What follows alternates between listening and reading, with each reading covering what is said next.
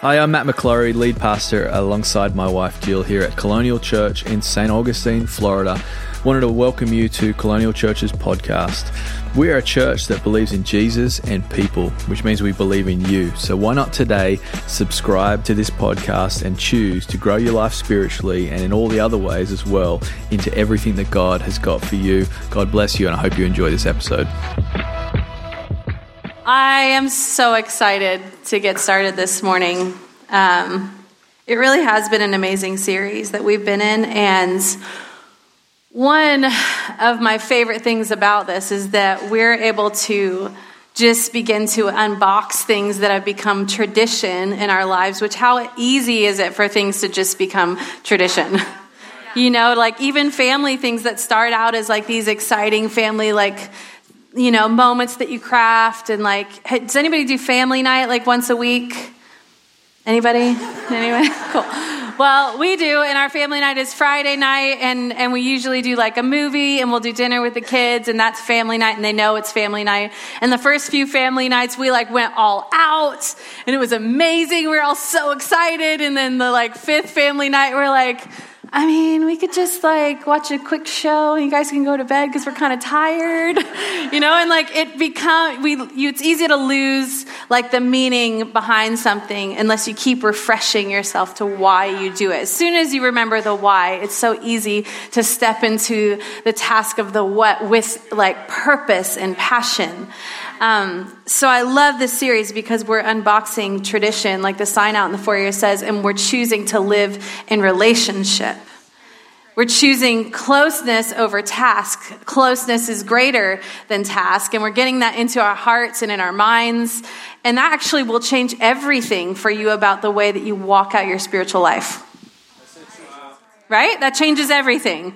If you understand that closeness is more important than, your, than task in your relationship with God, then you will you won't look at anything the same anything that he asks of you or any step of obedience that he wants you to take, you won't look at it how you used to look at it because you'll understand that in relationship, it's for your good and it's for his glory. So it's so much easier to step into what he's asking you to do without the box of this is just a check on the list. I just have to go to church on Sunday or I have to get up and do my quiet time because that's like on the list of good Christians do that to stay in relationship and get all the, you know, I don't know, levels of house and mansion in heaven or whatever. Uh, who even knows how that works?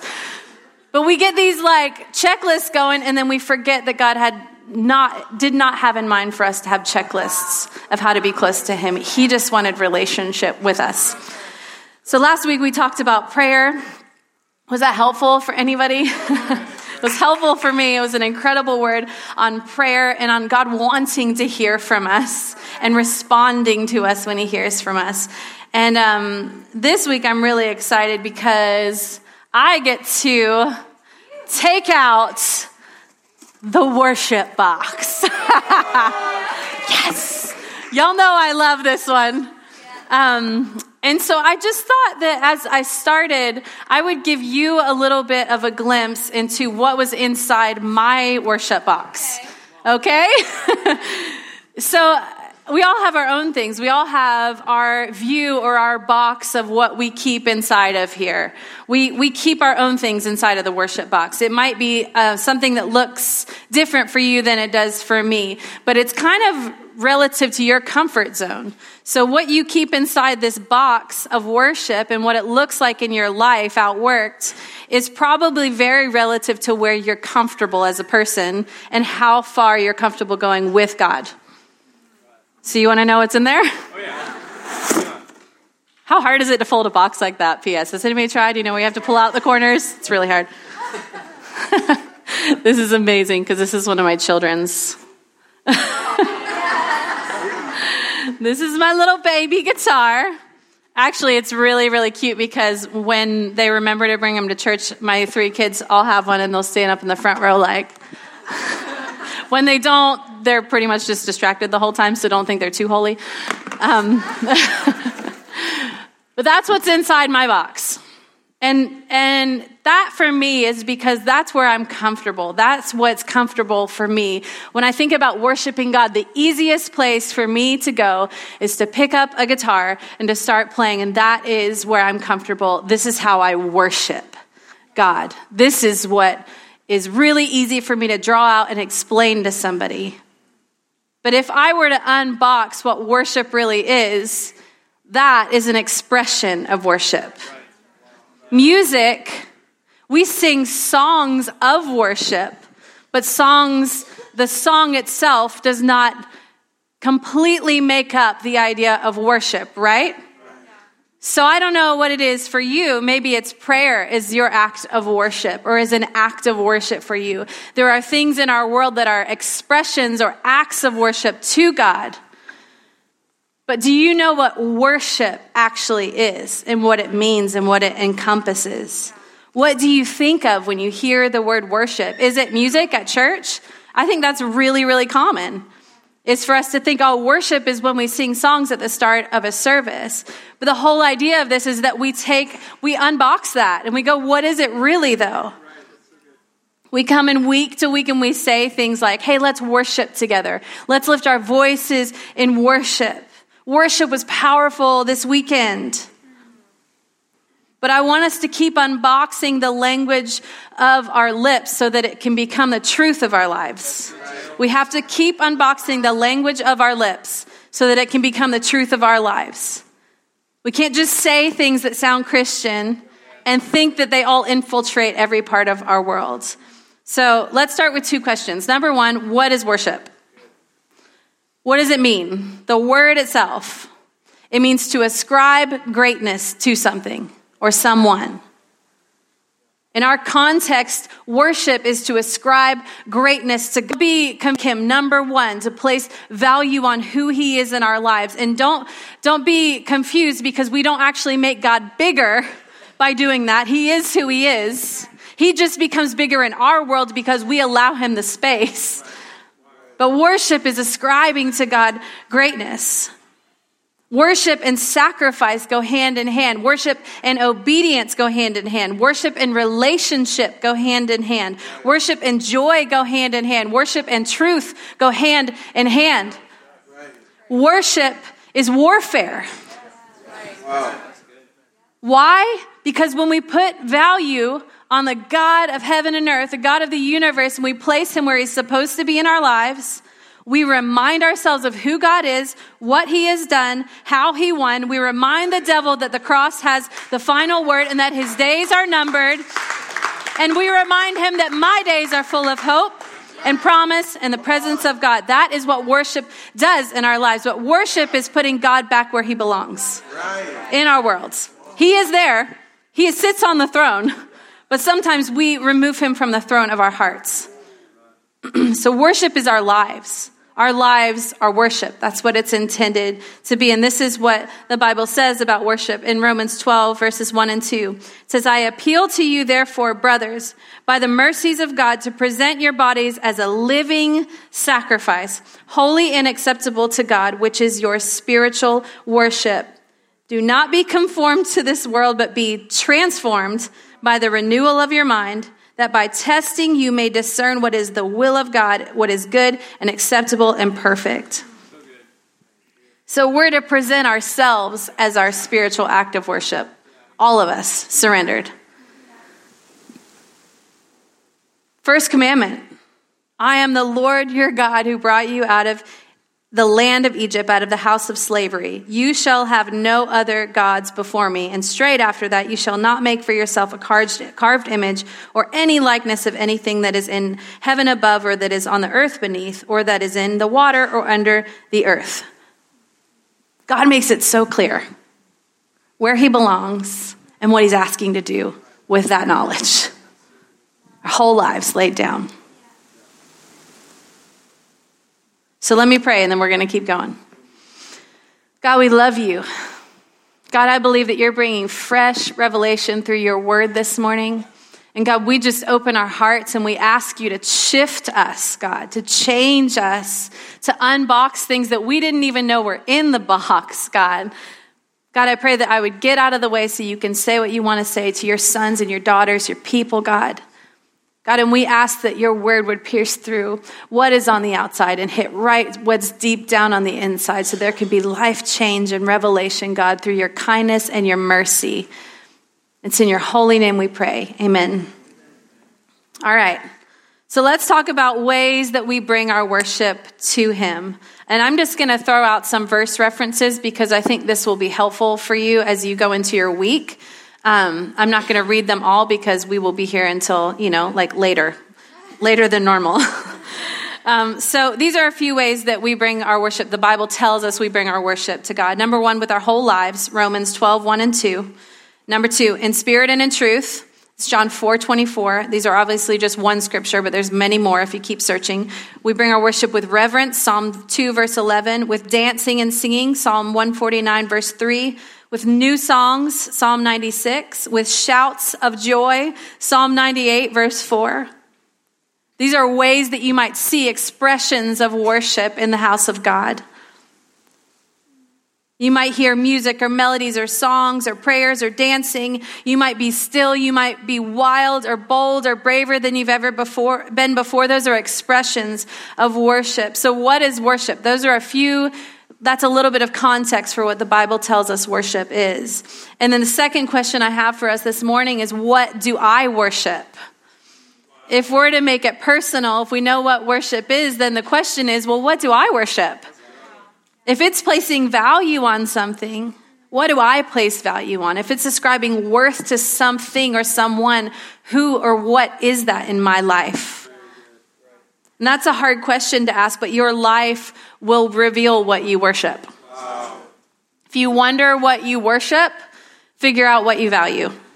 Yeah, Whatever the highest ranking thing that you ascribe worth to or time to, your world to, that is what you value most. And that is what you worship. That's why worship isn't just a, I'm going to worship. It's an everyday, I am going to worship. I'm going to tell my soul to sing. I'm going to remind myself of who you are, God, because it's very easy in a in a busy, distracted world and life for us to easily displace what is supposed to be first. So it's an everyday thing. That's why you get up and have quiet times with God or you spend time with God dur- during the day. Do you know that's not just like something a Christian made up at some point in life? The point of that moment in your day is to replace God on the throne of your life and remind yourself that He belongs there. Guess we're not unboxing like quiet times, huh? Did it. We just did it. uh, so I have a few truths for us this morning um, of ways that we can live our lives in worship as living sacrifices to God. The Bible tells us we're to worship in spirit and in truth. So how do we do that? And I think there's a few truths we have to understand about God and believe with everything that we are in order for us to live that life of worship out. Um, number one, he is irreplaceable. So I have to stop building things in my life to replace an irreplaceable God. God is irreplaceable. You cannot replace him with anything that will match him. He is matchless. Yeah. So if he is irreplaceable and we can't build something to replace him, then what am I building in my life becomes the question. Am I building a life that points to Him or am I building somewhere else? And there's a really incredible story in the Bible. And this is when Israel would literally get to a place where they would forget the things that God had done, the miracles that they had seen God do, bringing them out of Egypt across the Red Sea on dry land. They would forget and they would begin to build things and false, build false gods that would place, replace God in their life. And this is what it says in Exodus chapter 32, starting verse 21. It says, And Moses said to Aaron, what did this people do that you have that you have brought such great sin upon them? And Aaron said, Let not the anger of my Lord burn hot. He's like, Please don't be mad. Ever felt like that? When you really messed something up and somebody came and held you accountable, you're like, Please don't be mad. Um, and it says, You know the people that they are set on evil, for they said to me, Make us gods who shall go before us. As for this Moses, this is what they said to him. As for this Moses, the man who brought us up out of the land of Egypt. Do you notice they call him the man? That they ascribe that, that exodus out of Egypt, they point back to the man, Moses. Who knows that it wasn't the man that brought them out of Egypt? So as they remember, they say, the man that brought us out of Egypt, we don't know what has become of him. He was on the mountain meeting with God for their sake. Forgot the man, forgot the God that brought them out of Egypt. He wasn't around. Where's this man? They said, He abandoned us, they were saying. So I said to them, let any who have gold take it off. So they gave it to me, and I threw it into the fire, and out came this calf. I don't know about you, but that's insane. But there's a few things about this passage, if you hadn't already noticed, that I want to highlight. Number one, we'll begin to worship things other than God who is worthy when we diminished the acts of God in our own minds, remembering the natural act and not the spiritual or not the supernatural one. When we start just remembering things and not the mighty act of God in our lives, in the history of our lives, we will start to diminish how God has moved before. When we, we will begin to look for other things to worship when we get impatient in our waiting. If you start to get impatient, it's real easy to look for something else to fill the spot that only God deserves, right? You're waiting on a job, you're waiting on a spouse, you're waiting on a family, you're waiting on finance, you're waiting on just to hear from God like never before. In the waiting, it's really easy to look for other things to worship when we become impatient.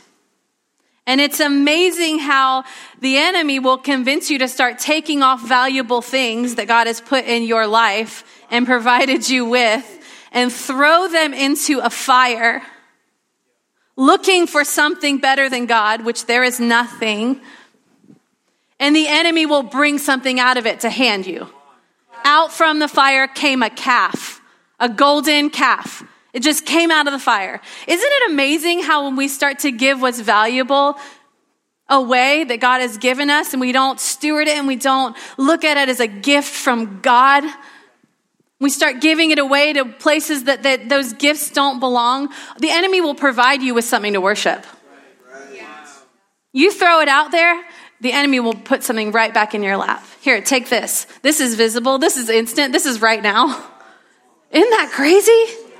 Come on. He is irreplaceable. God is irreplaceable. Number two, he is worthy and he is trustworthy. He's worthy of your trust because he is worthy. Do you want to know why God is trustworthy and why he's worthy? Because you can trust him and he is worthy. Does that make sense? It's, I mean, it seems kind of simple, but when you think about it, is God worthy of my trust? Yes, because he is worthy. Can I trust him? Yes, because he is trustworthy. He is worthy of my trust. So, what is he asking you to trust him with? We're talking about worship being our lives as living sacrifices, what is he asking you to trust him with because he is trustworthy? And if giving our whole lives is our act of worship, then there are things in us that we have to realize God is actually asking us to trust Him with, to let go of, and start letting Him deal with it instead of us fighting through life trying to deal with it ourselves. So I wanted to read from a passage which is actually the first time that the word worship is mentioned in the Bible. You guys interested? Genesis 22, starting in verse 1.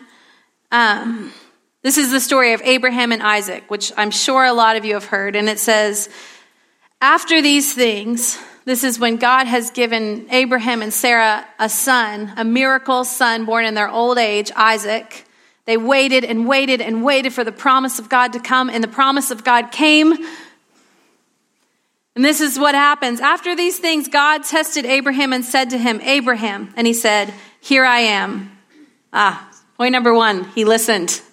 and re- replied, And he said, Take your son, your only son Isaac, whom you love, and go to the land of Moriah and offer him there as a burnt offering on one of the mountains which I shall tell you. So Abraham rose early in the morning and saddled his donkey and took two of his young men with him and his son Isaac. He cut the wood for the burnt offering and arose and went to the place which God had told him. And on the third day, can you imagine that journey, by the way? On the third day, imagine days one and two in that obedience. So he cut the wood for the burnt offering and arose and went to the place which God had told him. On the third day, Abraham lifted up his eyes and saw the place from afar. Then Abraham said to his young men, Stay here with the donkey, and the boy and the boy, I and the boy will go over there and worship and come again to you. I love his faith in that statement. We'll come again to you. He knew God would provide. And Abraham took the wood of the burnt offering and laid it on Isaac his son.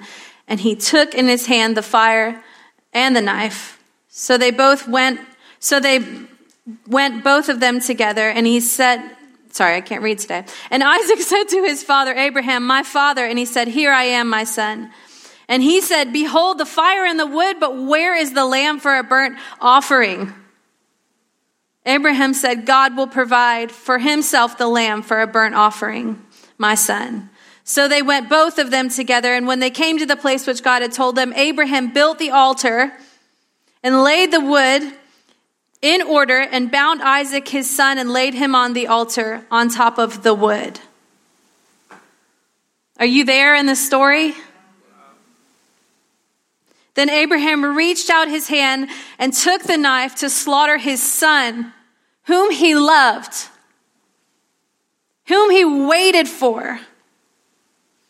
But the angel of the Lord called to him from heaven and said, Abraham, Abraham. And he said, Here I am. He said it again, Here I am. He said, Do not lay your hand on the boy or do anything to him, for now I know that you fear God, seeing that you have not withheld your son, your only son, for me, from me. And Abraham lifted up his eyes and looked, and behold, behind him was a ram caught in a thicket by his horns. And Abraham went and took the ram and offered it up as a burnt offering instead of his son. So Abraham called the name of that place, the Lord will provide. Boy, did he know it. As it is said to this day, on the mount of the Lord it shall be provided. And the angel of the Lord called to Abraham a second time from heaven and said, By myself I have sworn your only son I will surely bless you, and I will surely multiply your offspring as the stars of the heaven and the sand that is on the seashore, and your offspring shall possess the gate of his enemies, and your offspring shall, and in your offspring shall all the nations of the earth be blessed because you have obeyed my voice. So Abraham returned to his young men with his son, and they arose and went together to Beersheba, and Abraham lived at Beersheba. This is the first time the Bible mentions worship. This is it. This is a glimpse for us into what it looks like for man to worship God. And one of the most powerful revelations I've had reading this scripture is what relationship does it take to walk through a moment like this? What trust? How much do you have to know that God is worthy and He is trustworthy to hear Him ask you to lay your most valuable gift down on the altar of surrender and to respond? Not just instantly, because sometimes an instant response is a little bit easier than a response you have to walk out right he had to get to the mountain there was days that passed for him to get to a place where he had to lay his only son on the altar and say, I'll give him back to you, God. And what a beautiful picture it is foreshadowing the God of heaven and earth laying his only son down on the altar. But no stopping in the middle of it, actually shedding his blood for the give, forgiveness of our sins. And isn't it beautiful how God doesn't ask anything that he hasn't walked through or is walking through himself? He's felt all of our pain. He knows what you're feeling. He is holy and perfect, but his son walked the earth He was a suffering servant. He walked out things that you and I walk out so that he could walk with us in our pain. And he could walk with us through the sacrifices that God asks us to make that are hard and that hurt sometimes. He is worthy and he is trustworthy. And he doesn't want to just do it by giving you a command. He wants relationship with you. So that as you walk it out, even in the middle of it, you hear, hang on, here I am. Trust Him. Trust Him to go through the unexpected. Trust that He will provide what you need. Trust Him to lay down what you value the most on the altar of surrender. And trust to keep listening when He shows up again. He's not going to let you down. And what's really amazing is at the end of this, Abraham and the generations to come receive even greater blessing because of his obedience. So don't give up in the middle of it. Stick it out and stick it through because there is a generation coming behind you that needs the fruit of your obedience. It's not even just about you. and the last point is our posture can set us up for hosting the presence. So in worship, you know, like you'll walk in and maybe hands are raised or people are just dancing around. My buddy Berm, the dance man, you know, we're just going for it with everything we've got. And you're like, these people are crazy. Why do they do that? I'm good with my arms by my side, maybe even the classic, you know, uncomfortable folds. Maybe you get into a sway. I don't know what your level of like movement or posture is in worship, but our posture can actually set us up to host his presence. So it might look like just something the crazy Christian happy clappy people do when they go into worship. But on the contrary, it's something we get to do to posture ourselves to host the presence of God. I actually read a, a study which I'm just going to summarize very quickly by a guy, Dr. Erik Peper, and he did a study on people that would walk down a hallway and their posture, how it would affect their mood. So he had some people walk down with slouched shoulders, and he had some people kind of walk down skipping. And um, it's really interesting. It says almost all of the skipping participants reported feeling more energetic, happier, and positive Meanwhile, those who had slouched reported nearly the opposite emotions. They felt sad, lonely, isolated, sleeping, and zombie like. And then some things they said at the end of that was that posture can affect your mood, confidence, memory, bones, brain, headaches, your digestion. So science has told us a few things about posture. And if posture affects the natural function or the, the function of our natural bodies, Ima- imagine how the posture of our bodies in worship to God will affect the posture of our spirit man to the Spirit of God inside of us. Can see what the world tells us is only a glimpse, because if you take it into the supernatural, into the realm of this is what God does, it just amplifies what the world can tell us in like this tiny little slice. So the posture of your body and your spirit and your mind in worship will affect how you hear from God. Do you come in expecting not to hear? Do you come in like protected, protecting yourself? Or do you come in going, you know what, God?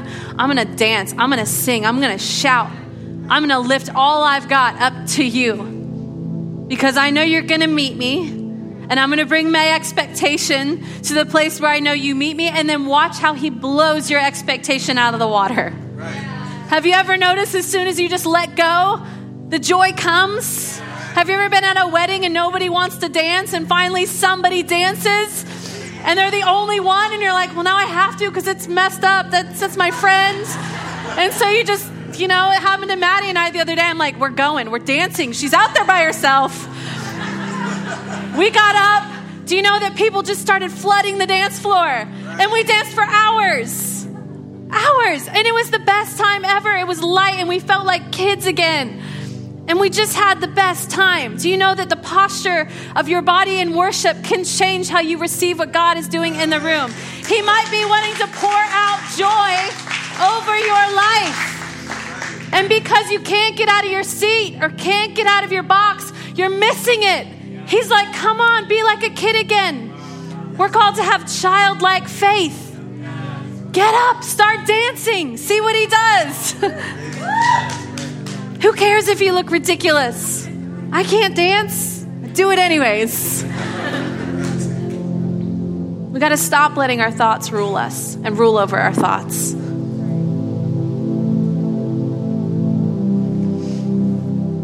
There's a couple things I just wanted to do.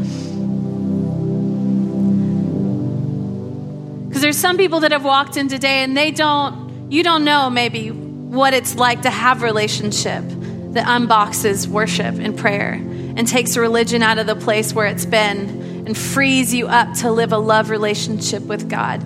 And as I was reading and preparing for this morning, God brought me to this passage of a man who didn't know Jesus. And he actually postured himself differently to get to see what he was all about. Does anybody know Zacchaeus? Everybody know the song? I could sing it and then we could all dance and see what God does. Luke 19 talks about Zacchaeus, who was a rich man, the chief tax collector. He knew that Jesus was coming and he's in a crowd of people. And he's a man short in stature. So he's like, I can't see. And would, would have been easier probably for him to just not see and maybe experience it from a distance or not kind of experience it through the eyes of everybody else. But that wasn't good enough for him, so he decided to go climb up in a sycamore tree. Yeah, sycamore tree, and up he goes into the tree so he can see Jesus because he knows he's about to come and pass by. And he doesn't want to see it through somebody else's eyes or just hear about it. He wants to see it for himself. He didn't know him. And some of you came in this morning and you don't know him. You just wanted to see what this was all about. And you know what's happening right now is God, God is letting you see it with your own eyes, not just hear about it from somebody else. So he ran on ahead, it says, and he climbed up into the sycamore tree because he was about to pass by. And when Jesus came to the place, he looked to him and said, Zacchaeus, hurry and come down, for I must stay at your house today. So he hurried and he came down and he received him joyfully. it's amazing. From the outside, it looked like this guy had everything he needed. But he was seeking to see Jesus, and Jesus showed up. And Jesus didn't stay at a distance, he didn't just like chat to him from the ground and the tree. He's like, You've got to come down because I got to go to your house today. I don't want to just know you here in this in this place where you're there and I'm here. I actually want to come in to your home. I want to come into your life and I want to sit with you and I want to live life with you. And that's what he's saying to you today. And it says Zacchaeus hurried down joyfully. Like he was like, this is for real. Something in my eye, my eyes have like opened up and this is for real. He's come to meet me. He didn't just walk by. I didn't just see it. I couldn't just tell people about how I saw him pass by. He came and met me. And this morning, I'm telling you, there's people in this room. Jesus has come and he's met you where you are. Or maybe you've just felt distant for a while, and this morning you showed up to see, and Jesus has met you where you are. But He's not asking you to stay at a distance, He's asking you to come close, to let Him come in to everything that's you, your home you. He wants to come into your life this morning. And so we're not going to go another minute without giving you the chance to respond to that. And in a few minutes, we're going to spend some time praying. But before we do that, with every eye closed, every head bowed, just give people privacy for a minute. Is that you this morning? Has He come close and found you where you are? He didn't ask Zacchaeus to clean up his life. He found and he met him exactly as he was. He said, I want to come into your home. I want to come into your life. He's seeing you exactly as you are, and He loves you, and He wants relationship with you. He doesn't want to drag you into religion, He wants to drag you into a love relationship with Him because He knows it's going to wreck your life in the best way. It's going to change everything. It's going to put hope like there's never been hope. It's going to bring joy like there's never been joy, and you're not going to do life alone anymore. You're going to walk it out with a God who loves you. So, if that's you this morning and there's something stirring in your heart, I'm going to count to three. And if you feel like you need to respond and surrender your life to Jesus, to make him Lord of your life, to put him in first place, the only God, the one true God, then when I count to three, I want you to raise your hand. And after that, we're just going to pray together and invite Jesus into your heart. So, one, He loves you. He loves you so much and He died for you. Number two, He loves you just as you are, but He loves you too much to leave you that way. And three, why don't you just raise your hand if that's you all across the room? If that's you and you need to surrender your life, why don't you just raise your hand? Come on, let's be bold. Put it up high. It's awesome. Amen. Awesome. Awesome. Awesome. Thank you, Jesus. Awesome.